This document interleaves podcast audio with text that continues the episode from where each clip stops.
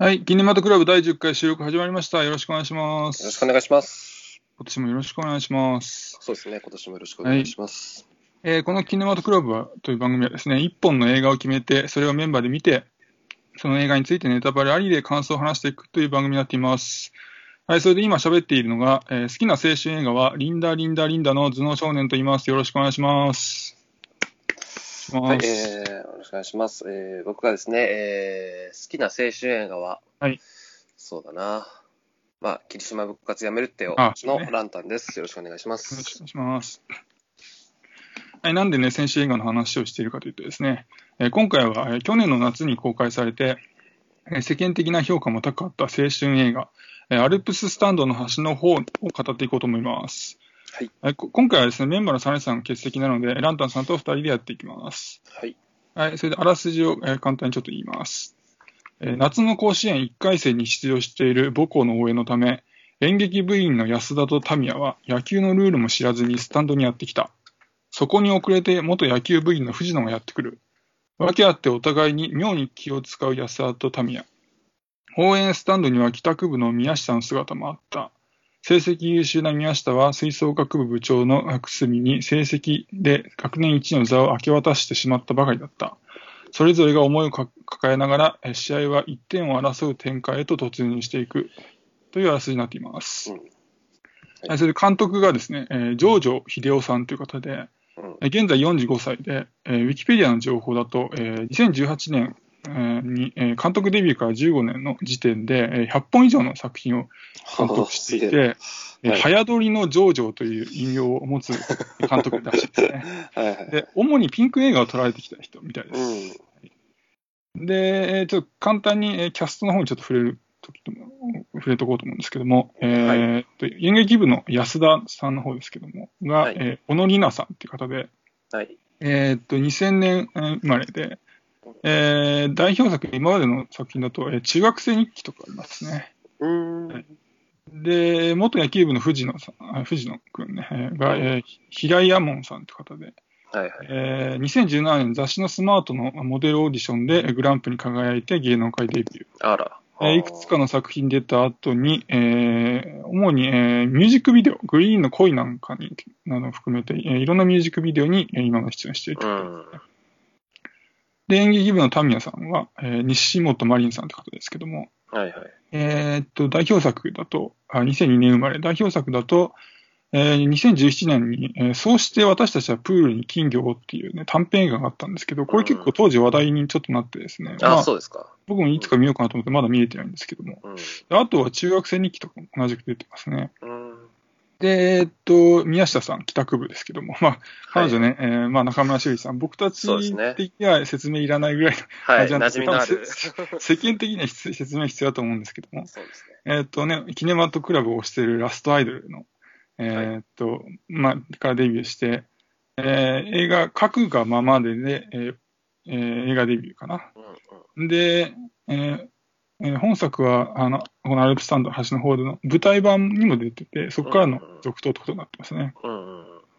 で吹奏楽部の部長の久住さんは、えー黒木ひかりさんって人ですけども、うん2000 2000年生まれで、えっ、と、アベマのあ太陽と狼くんには騙されないっていうリアリティ番組があったんです。あれで、で、できて話題になって、うん。その後モデルをやられたり、えーうんドラマにもや出てるって感じですね。うん。田園少女とかに出てますね。うん。で、先生役ですけども、えっ、と、目次立樹さんっていうなんか珍しい名前なんですけども、うん。85年生まれで、えー慶応義塾大学で劇団をに入って、えーそこから、えー自分の劇団をた旗揚げして、えーその後、活動休止期間に、えーなんだ、えー地元島根県で、えー児童クラブとか農家をやっていたっていうえー、一足。異色ですね。で、その後、えーまた劇団を再結成して、えー今は東京で活動されているって形になってますね。はい。それでえーまあ、じゃあ早速、えー感想を話していこうかと思うんですけども、はいはえまずですね、えーっと、今回もありがたいことに、サハルさんから感想の DM をいただいているのい。やっで、たぜ。はい。はい。まずそれを読ませていただきます。はい。はい。えーっと、えーアルプススタンドの端の方の感想を募集されていたので、DM させていただきます。えーちなみに劇場ではなく配信で鑑賞しましたうん。えー某ポッドキャストでは、あこの某ポッドキャストというのはおそらくあの、29歳までの地図っていうね、あのはい人気の映画のポッドキャストの番組があるんですけど、えそのことを言って,、言ってますね。ああ、そうですね。はいポッドキャストでは、えー見事に2020年のえーワースト映画に選ばれた作品でしたが、うんえー私は結構好きですね。うん。えー某ポッドキャストでは、えー端の方にいた連中が、えー強制的に真ん中に集められる展開に嫌悪感がすると挙げられていましたが、うん。私はその展開はある意味で、えー祭りみたいな一時的な熱狂みたいに捉えたので、えーそれに嫌な印象はあまり感じませんでした。うん。えーむしろ、えーどう見てもあ汚い、えー球場をあ甲子園球場に設定している点が汚い。うん。うん。えー調べたら、高野連が許可しなかったらしいですが、うんえーそれなら地方大会予選に設定してもよかった。うんえータイトルのアルプスタンド端の方も変えて、うんえーちょっとここから AV の話に急に入るんですけど、はい。AV でどう見ても、おじさんの AV 女優あ AV 男優がはい高校生の役をやるよりも違和感がある。まあそううん、そうですね。はい。結局、あの映画の舞台をえー全国高校野球選手権大会の1回戦にしたのが大きな問題でしょう。あ埼玉県代表の、ちょっとこうんこ埼玉県の話で、ちょっと僕も詳しくないんでわかんないんですけど、あはいはい。埼玉県代表の高校って優勝候補ばかりだよ。えーうんそれが普通の公立高校が代表になれるのってどうなの？浦和学院とか、花咲徳栄とか、えー春日部共栄とか、うん聖望学園とかが不祥事で全部辞退したのか。え ーもし映画のインターステラーみたく、うんあの映画の世界は近未来で野球という競技が廃れ、競技レベルも廃れたのなら納得します。良かった点は、宮下さん役の中村朱里さんがめちゃくちゃ可愛かった。マジで可愛い。えーもし同級生で同じクラスメイトだったら確実に好きになってます。えーなので映画の内容自体は30点ですが、中村朱里さんの魅魅力に170点のトータル200点の映画です。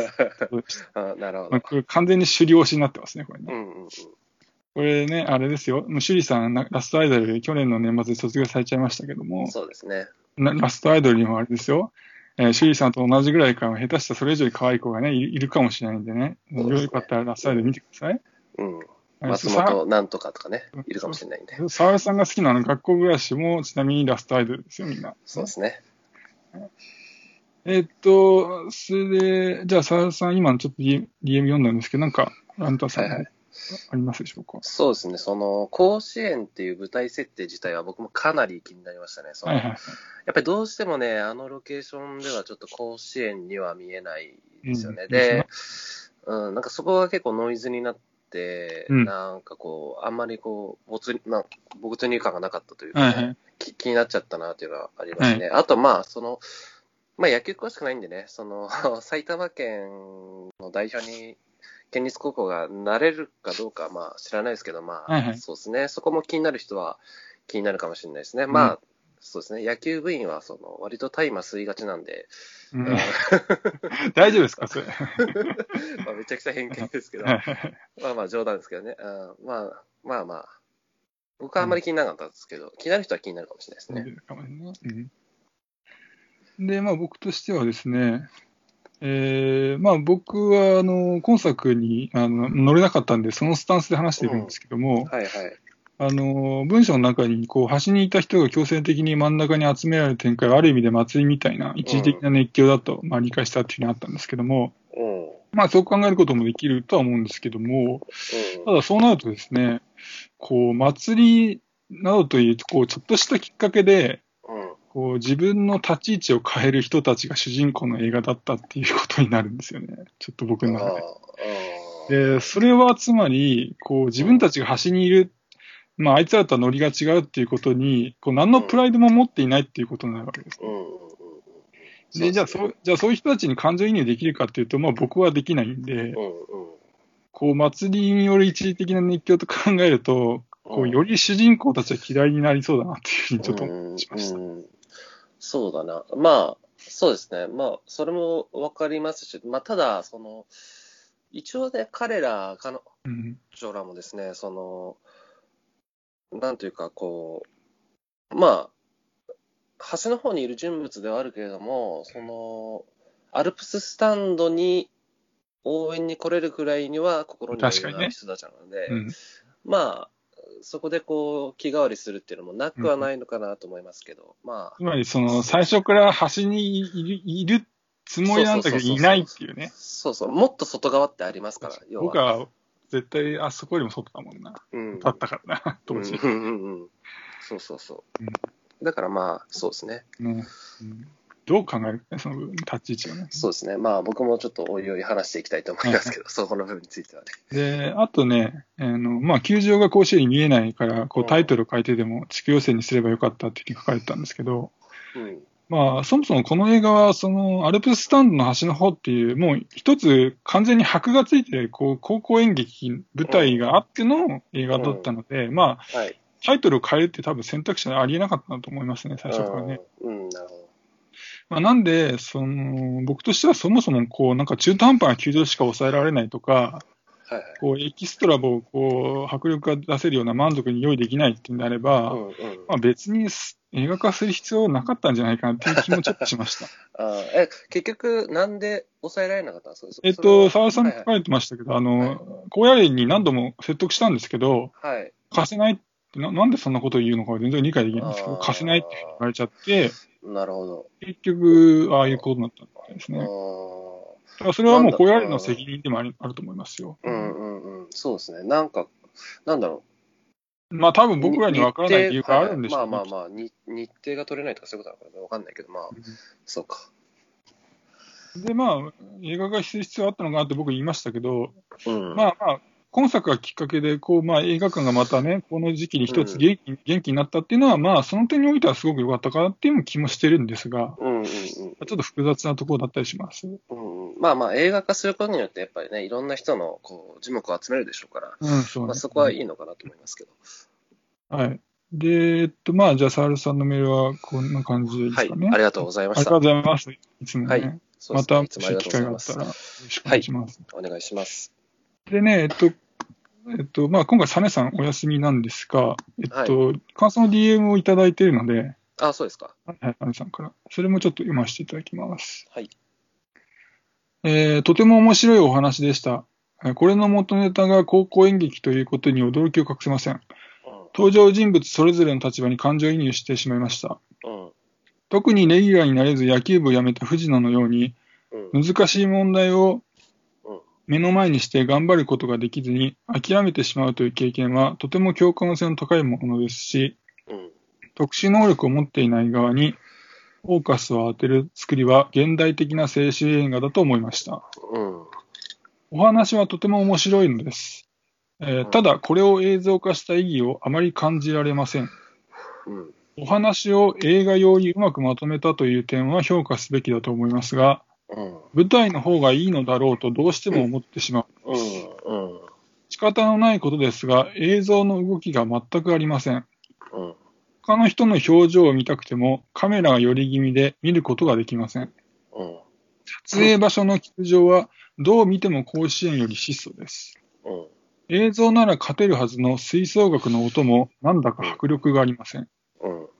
コロナ禍ということを盾にして、しょうがないと妥協して作っている部分がないかという疑念が、どうしても素晴らしいお話の邪魔をしてしまうのです。いろいろな人にお勧めしたいのだけど、うん。爪の甘さが目立つので、なんだか進めづらい、うん。そんな作品になってしまった気がします。うん。あと、中村朱里の美しさに引き込まれました。うん。観客を虜にする魅力があると思うので、演者の道を応援したいです。うん。うん。みんな中村朱里ベタも上ですね。これいや、そうですね。僕も初めてね、中村朱里の演技ちゃんと見たんですけど、なんかもう女優として一本立ちできそうな気がしなくもないんですけどね。えーっと、じゃあ、サネさんのこの DM について、なんか、ラントさんありますでしょうか？そうですね。まあ、映像の作りに関してはそうですね。なんか、あんまり僕は詳しくないというか、まあはいよくわからないんで、まあ、あんまり思わなかったですけど、そうだな。まあ、確かにね、演劇の方がうまくいってるんだろうなっていう気はしたんですよね、正直ね。なんで、まあ、ちょっと見る手立てがななかったんで、ちょっとパッと調べた感じだと。うんうんなんですけど、ちょっと見てみたいですね、その高校演劇の方と、あとまあ商業化もされてますよね、あの、演劇の方で。うんそっちの方も見てみたいなと思いますね。なんかね、今、浅草急劇でやってるらしいんですけど、ああ、そうなアルんですプスタンド橋の方ね。ね。はい。あのまあ映画が人気になったってことでまたやってるらしいんですけど、うんなんか配信もやってるみたいですよ。あ、そうなんですか。そう、なんか2000円ぐらい払うとね、なんか見れるらしいななんか今、今見れるのかどうかわかんないけどね、ちょっとまあそういうシステムでやってるのまたもしかしてやるかもしれないですね。やある今やってなくてだかーらまあ、まあこの、この中でも安全にもしかしたら見れるのかもしれないですね。うんうんうんうん。えーで、じゃあ僕からなんですけども、はい。えー文章の中にですね、えーまあ、他の人の表情を見たくてもカメラが寄り気味で見ることができませんとか、うん。えーまあ、映像なら勝てるはずの吹奏楽の音もなんだか迫力がありませんってことだったんですけど、うん。まあ、こういう具体的な映像の部分だったり、音の部分には、僕もちょっと少し鈍感な部分があるんで、うん。まあこういう指摘があるとな、あ、なるほどなと思ってありがたかったです。うんうんうんうんうん。で、まあ、あとね、こう中村修の美しさに引き込まれましたってあったんですけど、うんまあ僕も、まあさっきもちょっと話しましたけども、僕もね、もう3年くらいかな、アイドルとしての中村修理をまあ見てるわけですけども、はいはい。まあ印象っつったらなんか影が薄いなっていうのが一番なんですよ。うん。なんだけど、まあ今作と、あ今作はこのサニさんと同じく引き込まれたんで、彼女にね。なんかもう一作でそういう風になったってことで、なんか本当彼女役者の方がね、向いてるなと思ったんで、うんね。まあ同じく僕も応援したいなっていうふううにん素直に思いました。うん。はいまあじゃあ、サネさんのメールはこんな感じでいいかな。すみません。はいはい。じゃあ、サネさん、忙しい中ありがとうございました。あありがとうございました。えーじゃあ、えーじゃあ僕らのね、感想、どうぞ言っていこうと思うんですけども、そうですね。じゃあ、ランタンさんからで大丈夫でしょうか？はい。おえ願いします。ー、まあ、感想ですね。えっ、とね、その、まあ、物語の中心にいる野球部がね、はい全く描写されないっていう作劇自体をですね、まあ、いろんな人が指摘しているように、その、霧島部活やめるよ、やめるってよ敵。だなというふうにも思いますし、あと、うん。その元野球部の藤野と、うんえっと、それとは対照的にね、その、うん。こういつ立つともわからないこう打席のためにこうバットを振り続けたうん。矢野という存在の対比もですね、うん。その霧島の弘樹と、あとその野球部の主将うん。に似ているなというふうに感じました。で、まあ、先にですね、その、この映画の良かった点を言うとですね。その、しょうがないっていう、うんまあ、定感、まあ、諦めの先にですね、それでも前を向くっていうテーマはですね、特にその去年のような、まあ、特別な年、その、うん。コロナがあって、その、甲子園もそうですけど、各種大会がね、中止になって、うん。それこそしょうがないよねっていうふうに諦めるしかなかったうん。高校生が、まあ、多くいる中で、その、この映画がね、あの公開されたってことには、まあ、すごく意義があるかなと。うん。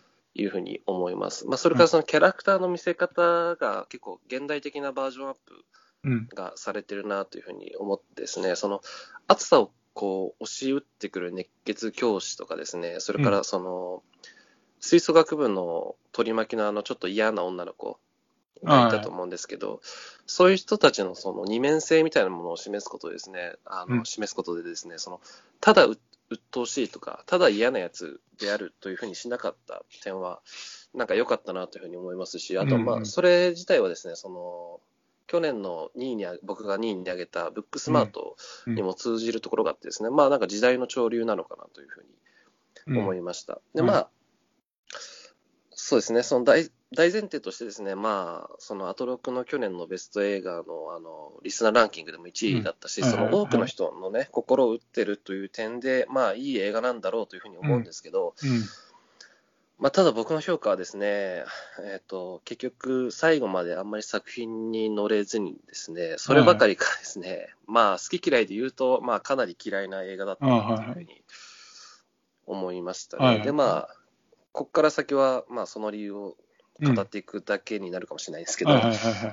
その、まあ、さっき挙げた霧島の時にね、感じられた、そのリアルな会話であるとか描写っていうのがあんまり感じられなかったんですよね。つまりそのはい登場人物たちがですね、そこにうん確かに存在するっていう気があんまりしなくて、はい。っていうのもですね、その会話全、その作品の会話全体がですね、その最後に伝えたいメッセージから結構逆算された、うん。なんかロジカルな会話じゃないけあど、ーその、まあ悪く言えば機械的、記号的なうんなんか会話に感じられたんですよね。うん。で、例えばなんですけど、その、成績優秀な宮下とですね、その吹奏楽部主将の女の子が、あの、トイレ、ん？違うな。ベンチ前かなんかで会話するところがありますよね。で、その中でですね、その吹奏楽部の師匠の子が、真ん中は真ん中で大変なんだよ、みたいなことうん。を言うんですけど、この真ん中っていうワード自体がですね、正直自然な会話にしてはやや突飛な気がするんですね。確かにね。はい。で、つまりですね、その、この子たちの間には、その真ん中と端の方っていう明確な境界が存在するよねっていう、まあ、いわばその、神の視点みたいなものがあって、初めて出てくるような言葉に思えてですね、うんなんかそこがあんまり、うーん、なんかリアリアルじゃないというか、はいはい。乗れなかったなっていうのがありますね。うん。まあ、それ以外にもですね、その、しょうがないっていうのをとにかく多用されててですね、うんまあ、もういい、もう分かったよって、もういいよっていうふうにちょっと嫌気がさしてしまうところがうん。あったかなと思います。で、その、あ、それからですね、その、そもそもですね、うん。その、スタンドの端の方にいた彼らが、そのうん。前を向くということとですね、そのはいはい。野球部を応援するっていうことがどうしてもなんか僕の中で符合しなくてですね、あなんかそれもなんかこう乗れなかったかなっていう。あ、確かに、それはそうかもしれない。うん、思いました。で、まあ、こっから先はですね、もう僕がなんかこの映画を嫌いになった、もうそもそもの理由というか許せないところなんですけど、あのね、熱血教師のはいあいつがですね、そうんのアルプススタンドの端の方にいた彼らに対してですね、まあ、はい反乱分子であると、ああ、言いましたね。はなんかこうまるで悪であるかのようにいはいはい。言うんですよね。で、まあ、結構強い言葉じゃないですか、それって。はいはい。で、そその言葉に対してね、この作品はどういうふうに落とし前をつけるのかなっていうふうに思っていたらですね、うん特になかったですね。そう、終盤の方にですね、端の方にいた彼らもなんかこう、スタンドの熱狂の中にこう身をうん、身を投じていってですね、ないん。か最後にはあの中村朱里が、なんかナイス演奏とか言って、なんか 大声出しましたね、そうそうう。そう、その一部になっちゃうんですよね。で、その、ことさらにですね、その霧島との比較を、まあ、する必要もあんまりないかなというふうに思うんですけど、その霧島が素晴らしかったのはですね、その、はい仮にその先に道が広がっていなくても、はいはい。好きだからっていう理由が、理由で、その熱中しているものがうん。あるということがですね、その、うん。カースト上の上下であるとか、あるいはうん。今作でいう真ん中と端の方みたいなものをはい超越して、それだけで素晴らしいんだっていうことを、まあ、肯定した点にあると思うんですよね。うんうん。なんですけど、その今作はね、その、まあ、中村朱里がナイス演奏ということでですね、その真ん中も端の方もないんだよっていうようなメッセージを送っている割にですね、その野球部を応援するという、まあ、ある種こう全体主義的な、まあ、うん。一つの価値観に着地していてですうんうね、ん。で、よりにもよってですね、その脚本を書いてるのが、その高校の教師なんですよね。で、なんかそこがね、全然健全じゃないし、なんか、僕はね、ちょっと怒りが湧いてきたんですよね。だってその、17歳、18歳の高校生ですよね。で、はいはい彼らがね、その真ん中でその輝いている野球部を別に素直に応援できなくたって、僕はうんそれこそ仕方がないと思うし、はいはいはいできなくていいと思うんですよ。そのはいはいはい何くそっていう気持ちが、その人を前にこう前進させることだってあるでしょうし、はいはい当然ありますね。はい。うん、だからその、なんだろうな、まあ、その高校教師の思うその理想であるとか、高校教師にとってのいいことみたいなことがですね、その、この作品の着地点に結構投影されているような気がして、うん。うん。なんかね、僕は嫌だったんですよね。うん、なんか僕は受け入れられなかったっていうのが、うん。まあ、この作品に対する、まあ、素直な気持ちかなっていうふうに思います。あと、まあ、それ以外にも結構気になった点がいくつかあるんですけど、うん。まあ、また後で語りたいと思います。はいはいはいはいとりあえずはそんな感じです。まあ、このね、今作、まあ、評価も高いんだけども、逆にう、んその、この作品に対しておかしいだよって言ってる人も、まあ、まあ、まあ、まあ、ちょっと言い過ぎかもしれない。下手したら同じぐらいぐらいいるんじゃねえかぐらいの勢いは感じるんですよね。そ。やはりその、その、大きいそのメディアをばっかり見てると、あんまり聞こえてこないんですけども、ちょっとこううん潜ってね、うんいろんな感想なんかを見てると、結構、まあ、さっき村田さん言われたところとかもあって、うん。やっぱ拒否反応してる人多いですね。うん。まあ、まあ、多いんだけども、なんなね、アトロクのあのリスナーチームが代表するように、そうね。やっぱりなんか、うん。評価されてるってことになってますね、そうですね。まあ、肯定する意見も否定する意見も、まあ、熱量としては結構高いような印象なんですかね。うん、単純に人数だけで言うと、もしかしたら肯定してる人も多いのかな、うん、っていう感じはちょっとしてますけどね。うんはい。それで、じゃあ僕もちょっと感想言っていこうかと思うんですけども、はい。えっとね、まあ、その、結構ランタンさんと被る部分があるんで、はいはい。ですけども、ちょっとね、アドリブで話し始めると、ちょっといろいろえー、うまくいかなさそうなんで、えー、用意したメモ、感想メモをちょっと言っていくとですね、はい。えー、まあ、その、まあ乗れなかったわけなんですけども、まあ大きな理由としてはですね、まあ、こう先生の、えー、先導だったり、こう中心にいる、同級生によって、こう、スタンドの端にいた子たちが、こう、中心の価値観に染められていく感じが嫌だったんですよね。うん、そうそうそう。で、まあ、先生が、こう、声を出さない。これ、ランドさんも言われてましたけど、端にいる子に対して、まあ、反乱分子って、まあ、ちょっと半分冗談っぽいっちゃ冗談っぽいんだけども、うん、まあ、それじゃ済ませられないような言葉なんで、僕の中でね。うん、反乱分子って言ってて、なんかそこにね、こう、全体主義を僕も感じて、まあ、そこも嫌だったんですよね。で、まあ、今作ね、言われてましたけど、監督さんも、学校の先生が作ったってことで、まあ、監督の知り合いらしいんですけども。ああ、そうなんですか。はい。うん。で、まあ、教師が考える学校的な正しさの押し付けを感じてですね、うんうん、あそこに反発を感じました。うん、で、まあ、いろいろ気になったところがあるんで、えー、言っておくと、まずね、まあ、最初の方で、こう、演劇部の安田とタミヤが、まあ、こうあっちはノリが違うよねって言って、こう、まあ、自分たちは端にいて、中心の人たちと距離を取ってたわけ最初一応ね。で、まあ、それが、まあ、一番最初の方でね、こう、まあ、そもそも端にいたのか問題とかちょっとあるわけですけども、彼らがね。まあ、それはとりあえず置いといて、まあ、一応は、端にタイトルついてるし、ノリが違うよねって一応最初距離を取ってたから、そう考えると、うん、端にいた子たちが数時間で、うん、まあ、こう中心の人たちのノリになっていくっていうのがね、うんうんうん、ちょっと引っかかってね。うん、まあ、こう、10代の頃僕も端にいたわけですよ。でね、その立場から言うと、あいつらとはノリが違うっていう感覚っていうのは、もっと強力なんですよ。うんつまりですね、こう、勉強も運動もパッとしなかった生徒にとって、うん、あいつらとは違うっていう感覚っていうのは、こう逆に自分を支えてくれるものだったりするんですよ、場合には、ね、で、その、彼らとは違うって感じるからこそ、こう、中心の人たちが興味を示さないもの、例えば、なんかマニアックな映画だったり、うんうん、マニアックな音楽だったり、よりそういうのに興味を示したりして、こう自分は特別なんだっていうふうに考えることで、こう10代の頃にこう強くある劣等感を和らげるんですよ。なんで、なんかそんな強力な、こう、あいつらとはノリが違うっていう感覚は、あんな数時間のうちに簡単に変わらないっていうふうに思ってるんですね。なんで、まあその部分に違和感を感じました。で、えー、まあ僕が今挙げたね、ポイントに、まあ多くの人がこう違和感を感じずに、こう、今作はね、世間的にここまで評価されたことに、うん、こう、なんか端にいて、中心の価値観に馴染めない人たちの存在を、うん、多くの人がこう無自覚になんか無視しているような感じもちょっとしちゃって、うんうん、その部分に少し怖さも感じました。うん、でですね、まあ、あとは、今作、キーワードになっている、こう、しょうがないって言葉の扱いなんですけども、うん、まあ、しょうがないっていうふうに言っちゃダメだよっていうふうに、まあ一応ね、言ってるんですね、この作品ね。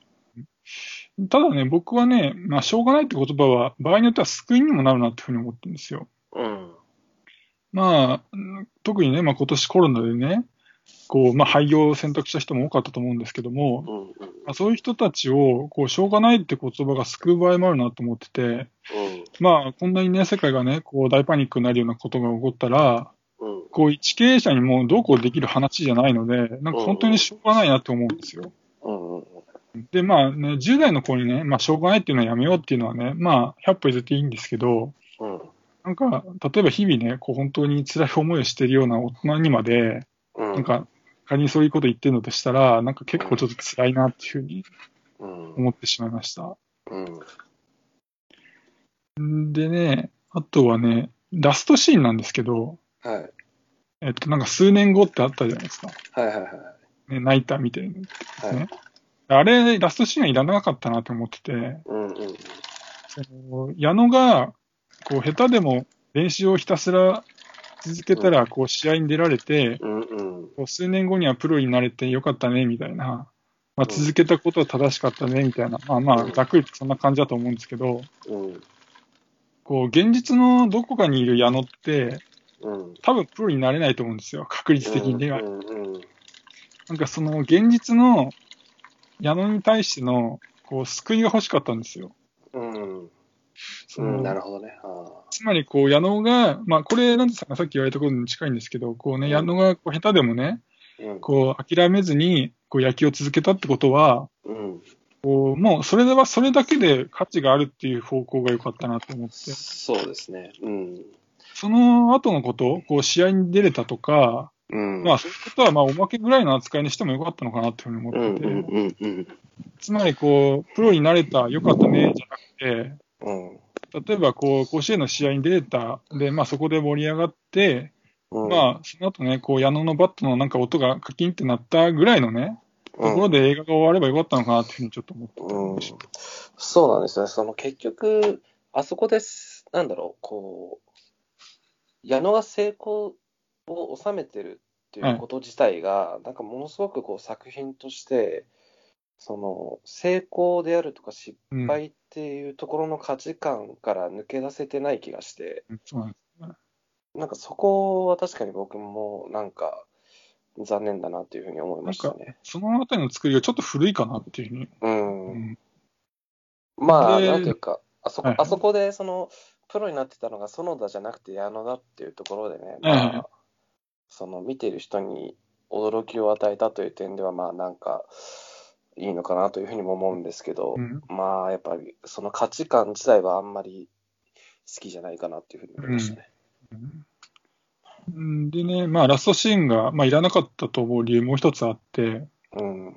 こう安田民也、えー藤野、宮下、えー先生の5人のこの未来を、うん。まあ、こじんまりとしたものに決めてしまったところがちょっと良くなかったような気がしてるんですよね。うん。その例えば野球部、あ、野球部じゃない、演劇部の2人は、うんこのあの後、また大会に出て、こう、やる気が出て、もしかしたら大学に行って、うん。劇団とか作るかもしれないとか、まあ、その後うん俳優という仕事を選ぶかもしれないとか、うん。こう、藤野は大学でまた野球を再開して、プロを目指すかもしれないとか、うん。先生は野球の指導者を目指すかもしれないとか、うん。こう、ラストシーンがもしなかったら、こう、いくらでも観客にこう、想像させる楽しみっていうのを提供できたかもしれないと思ってて、うん。まあ、その点においてもラストシーンって別になくてもよかったんじゃないかなっていうふうに思ったりしたんですよ。うん。確かに。うん。なんかね、結構、なんだ、先生でなって、なんだ、演劇の、んうん教えてるとかね、まあ、会社入ってグローブ売ってるとかね、うんうんうん。なんか先生はなんだ、さ茶道部ってね、なんかやってるとか、まあ、うんまあいいよどうちょっと、ね、決めつ、決め、決まっちゃったのかと思ってね。うんちょっとそんなうんうんそうですね。で、まあ、あとは散々ね、もう話出てますけども、まあ、映ってる球場が甲子園に見えない問題ですけども、地区予選にしか見えないっていうのがあれなんですけども、うんまあ、地区予選に見えるのは、球場だけじゃなくて、まあ、応援の所さもあるかなっていうふうに思ったんですよね。で、まあ、甲子園に見えないっていう違和感、まあ、僕もやっぱ結構見ていてノイズになって、そうですね。でなんか僕、低予算映画に対して体制って、なんか個人的には結構ある方だと思ってたんですけど、うん。なんか本作がさすがに気になりましたね。そうですね。まあちょっとあまりにもね、その甲子園球場っていうものが象徴的すぎる、ああ、でうん、そこがやっぱ受け入れられないのと、まあ、うんそもそもその、甲子園球場のアルプススタンドの端の方を舐めてんじゃねえよっていう 話もあってですね、そうあんなに閑散としてるわけねえだろっていう。なんかすごかったですけどねう、んさびれ具合がね。うんで、まあ最後にちょっと良かったところ一応言っとこうかなと思うんですけども、うんまあ、安田民也、藤野宮下、えー久住役の、まあ、俳優さんたち、若い人たちいっぱい出まし出てましたけど、はい。まあ、みんなすごい若いのにね、うん。こう、みんな堂々と演技していて、うんうんうん全く演技に違和感感じなかったし、まあ結構気持ちね。うん。持ってたかなと思って、まあそれは、うんそこはすごく良かったかなっていうふうに思いました。うんうん。で、まああと、まあ細かいところの感想はいくつかあるんですけど、まあ僕ばっか話しててもあれなんで、アントンさんが。あ気にそう気になったところがね、他にもいくつかあって、そのあ、まあ、この映画って夏の映画ですよね。はいそうですなんですけど、あんまりね、なんか夏の暑さを感じなかったんですよね。なんかうんうん、その、まあ、見栄えが悪いっていうのはまああるんでしょうけど、はいそのあんまり登場人物が汗をかいてないとか、うん。そういう細かいところもちょっと気になったったりしたのと、うん。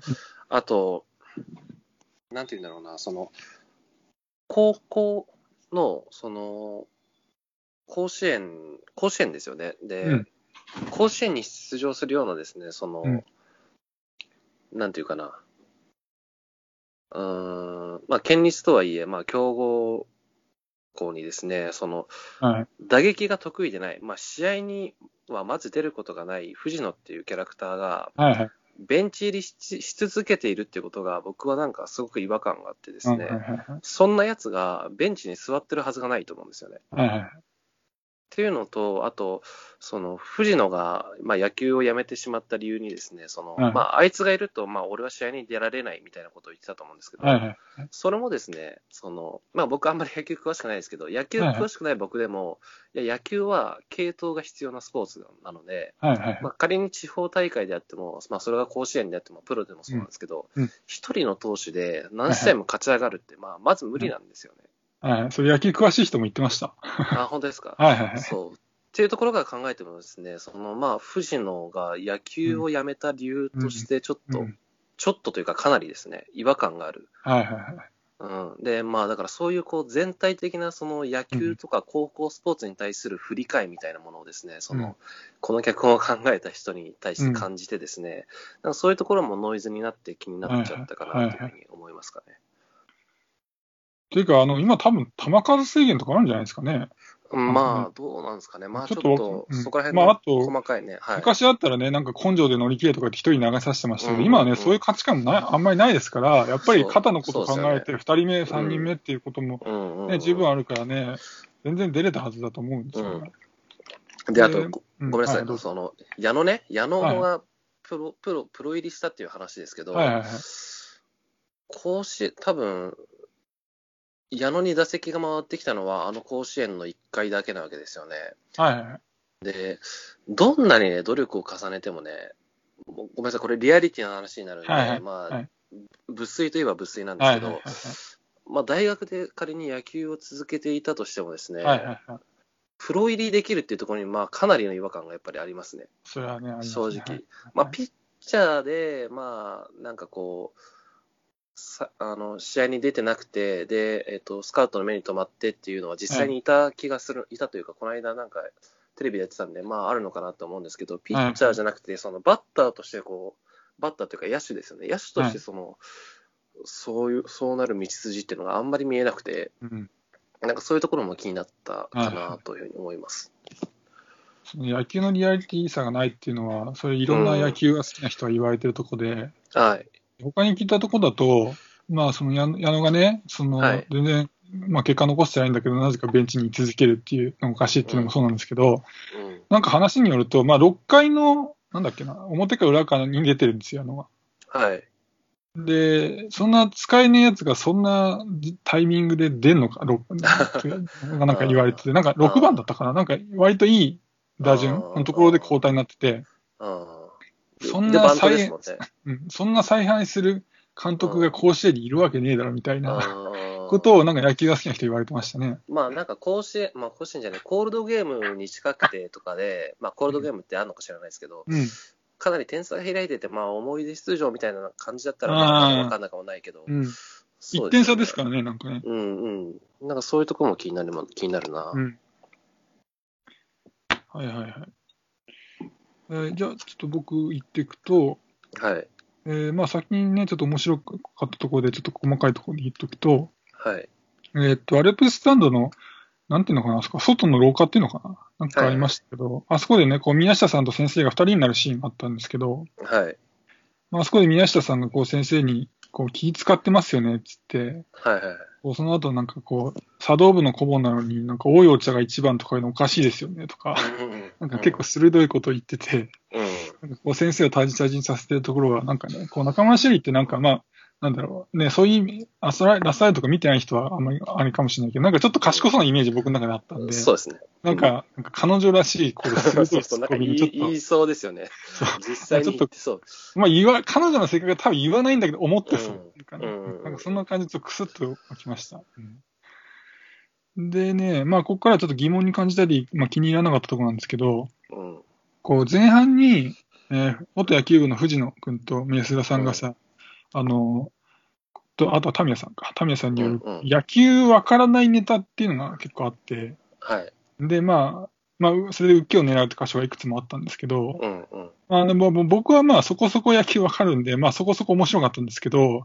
なんか野球がもうトップスポーツでなくなって久しいんで、こううん野球わからないネタっていうのは若い子に受けるのかっていうちょっと疑問がちょっと出たりしました。うんなんか結構若いネタじゃなくなってるってそうそう、なんか見てる人は、うん、もうわかんないみたいな。うんうんうん 10代の子とかね、うん。大丈夫なのかなってちょっと思ってましたんですよね。そうそうそう。そうですよね。あの、何でしたっけ？えっ、と、外野フライを取って、こう、はいはいはい。あの、タッチアウト、なんだっけ？うん、あれ犠牲フライだったんですそうそう、犠牲フライ。そうそう、犠牲フライの下りとかもありましたけど、うんそもそも犠牲フライを知らない人はもう何言ってるのかわけわかんないでしょうね。なんか10代の子とか俺わかんない子多いんじゃないかなとかうん。と思ったりしてました。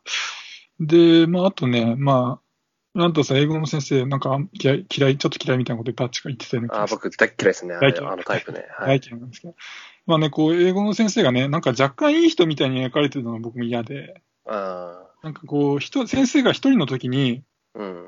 こう、うん、英語でね、こう、don't let it, don't let it bring you down ってなんかつぶやくんですよ、何回か。うんうんうんうんでまあ、くじけちゃダメだみたいな意味なんですけど、うん。なんかね、こう、それの一言で、こう、なんか先生は暑苦しい感じのこと言ってくるけど、なんかいろいろ苦しんでて、うん。抱えてて、うん。まあ、それでも先生、生徒を気にしてて、なんか結果、なんだかんだでいい人みたいに描かれている感じがしちゃって、まあ、ただ、なんだろう、彼がやってることって、まあ、学校的な正しさを、うん。まあ、無理やり生徒に押し付けてくる人物っていうのは、まあ、結局変わらないわけで、うん。なんか今作における先生の扱いっていうのはちょっと違和感がありましたね。うんそうですね、そのくじけちゃいけないっていう、そのつぶやき自体もかなり記号的ですよね。要はその作品の持ってるメッセージ自体が、その、うん。まあ、しょうがないっていう諦めの先にどうするか、どうやって、こう、どう前を向くかみたいなところにあるので、はい。はい。それをなんかこう、くじけちゃいけないっていうことを、なんか、その、あの教師に言わせてるっていうこと自体がかなり記号的だなっていうふうに思いますかね、僕は。うん。で、あとね、あの、園田、あのね、エースのね、うん。子ね、うん。と、あうん。と、くすみ、あの、えー吹奏楽の部長。はいはいあの。二人の交際を知った時の、あの、宮下さんの顔なんですけど、なんはい。かすごいわざとらしい汗が垂られてたの覚えてます？なんか文字通り、こう、はいたらーって流れてたんですけど、あ、そうですね。はい。なんかあれが、え、漫画かよと思って、ちょっとおかしくね？って思ったりもしました。はいうんうん。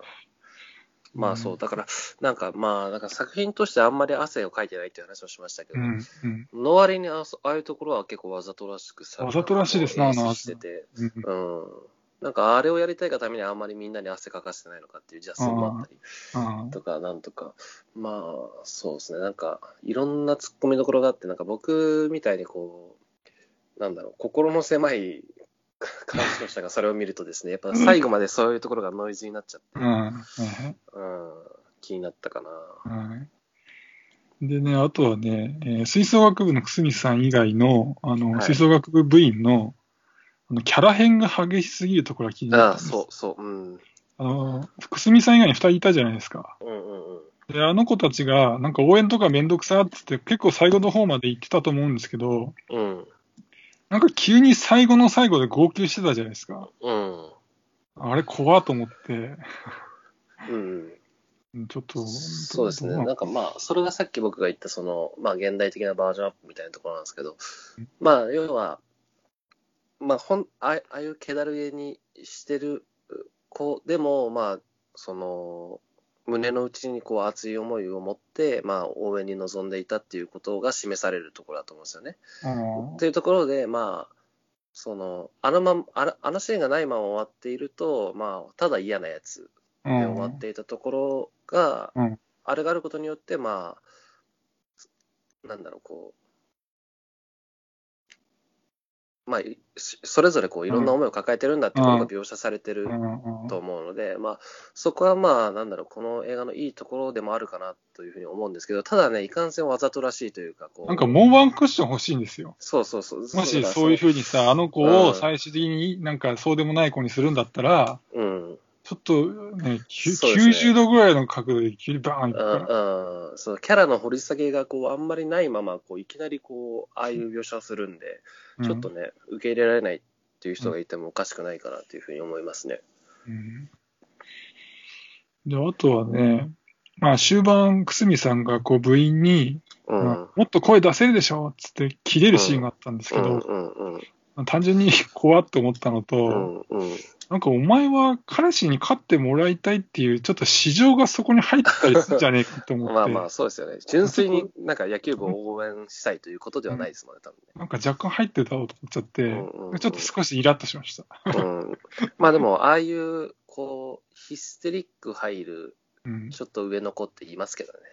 そう、嫌なんで嫌だったんですよ、ああいう あの合唱コンクールとかね。そうそうそう、合唱コンクールとかでさ、何やってんの男子とか言って、ね、そうそうそう。強いそうそうそう、そういうね、なんか嫌な思い出が蘇りました。うん、いるいる。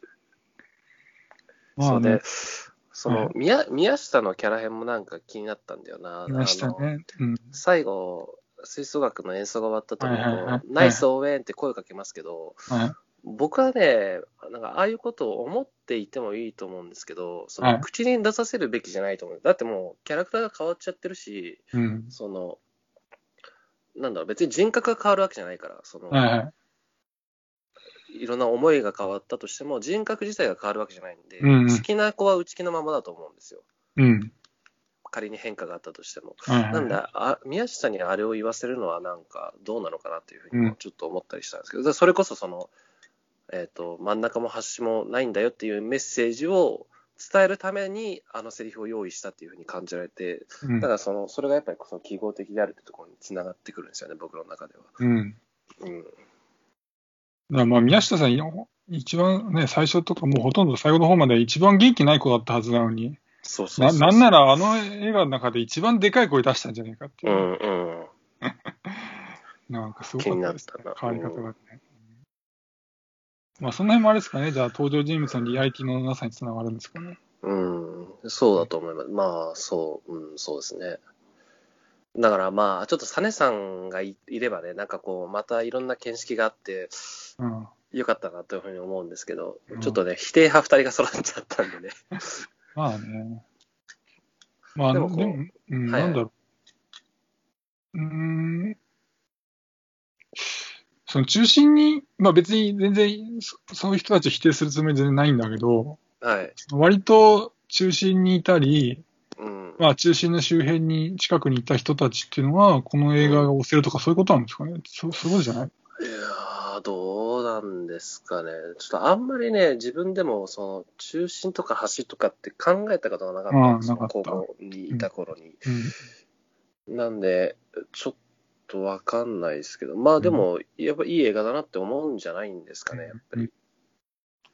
多分そんな気がする。なんか、うんあの、学高校時代とか、中心にいた子たちは多分、純粋に感動、何の疑いもなく 感動するんじゃないかなっていうふうに思う。まあ、うんそれ僕はそれはそれで、まあ、うんいいんじゃないかなって思うんですけど。まあ、もし、もし、もし、もし僕がね、そういう立場だったら、もしかそうなってるかもしれないからね、うん本当に。うんうんで、あとはなんだろう、その、全体主義とかそういうことに対して、まあ気に、になる人と気にならない人いるじゃないですか、そういうことに対して。別に映画関係なく、そういう、世の中の流れ的なこと。そういう、そういうのに敏感な人と別にそこまでって人によってもまた評価変わってきたりするんですかね。うん、そうそう、その、僕は気になった人ですけど、あの、それがね、その映画を見る上で必要なのかどうかっていうところになると、またちょっと話が変わってきて、うん。その純粋にその映画を楽しめなくしてるんじゃないかっていうような、こう、うん自己批判もなんかちょっとあったりして、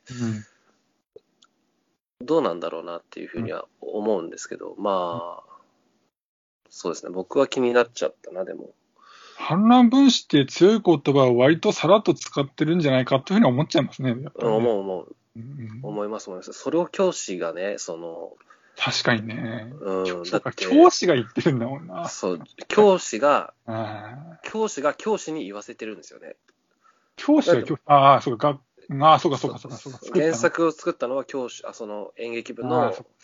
顧問の人だっていう話なんで、うん教師がそれを教師に言わせてるっていうのはなんか、どうなのかなというふうに思う。で、それがね、その、否定される形で、その映画が着地していれば、僕は何の、はいまあ、いいと思うんですけど。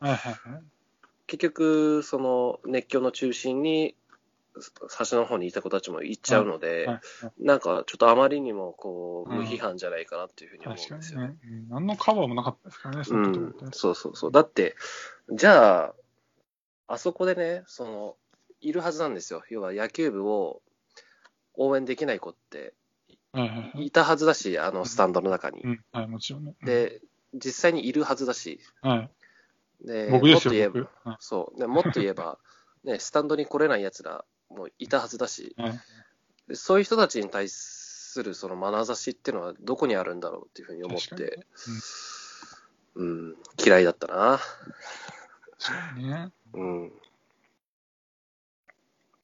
まあ、じゃあ、僕らは乗れなかったけど、まあ、乗れる人もいた。ま乗れる人もいた。あそういう割と特殊な映画だったってことですかね。うん、特殊だったと思いますね。うんその、なんか映画のクオリティがどうとか、そういうこと以上にやっぱりその、もう、その、この映画の持っているメッセージと、その作劇の矛盾みたいなところとか、あとはそのメッセージそのものに嫌悪感を感じるっていうことなんで、まあ、だからこそこう、ここ、ここまでというかね、まあ二分するんじゃないかなっていうふうに思いますね。。うん。うん。まあ、でも、まあ、見えてよかったのかなっては思いましたね。そうですね、なんか改めてこう自分の、自分の中の価値観っていうものが浮き彫りになった 映画だったなというふうに思うんで、うん。まあそういう意味ではいい映画だったかもしれないです。うん。うん。で、まあ、このね、2000、まあ、こ去年ですけど、2020年っていう年に、どういう映画が、うん。こう、一般に受けたのかっていうのを確認するっていう意味でも、まあ、結構見てよかったかなって思いました。そうですね。ううんん。でね、若い人たち、まあ結構ね、みんな演技ちゃんとしてたし、うん。えーもう僕ら的には中村朱里がね、ああ、すごいんだっていうね、女優さんとしてうん。確認できましたしね、うんうんそういう意味でも良かったかなと思います、見て。うん。うんううんん。そうですね。はい、じゃあ、まあ今日はこの辺で大丈夫ですかね。はい。大丈夫です。はい、じゃあ、今日はこの辺にしておきます。ありがとうございました。はありがとうございました。い、失礼します失礼。します。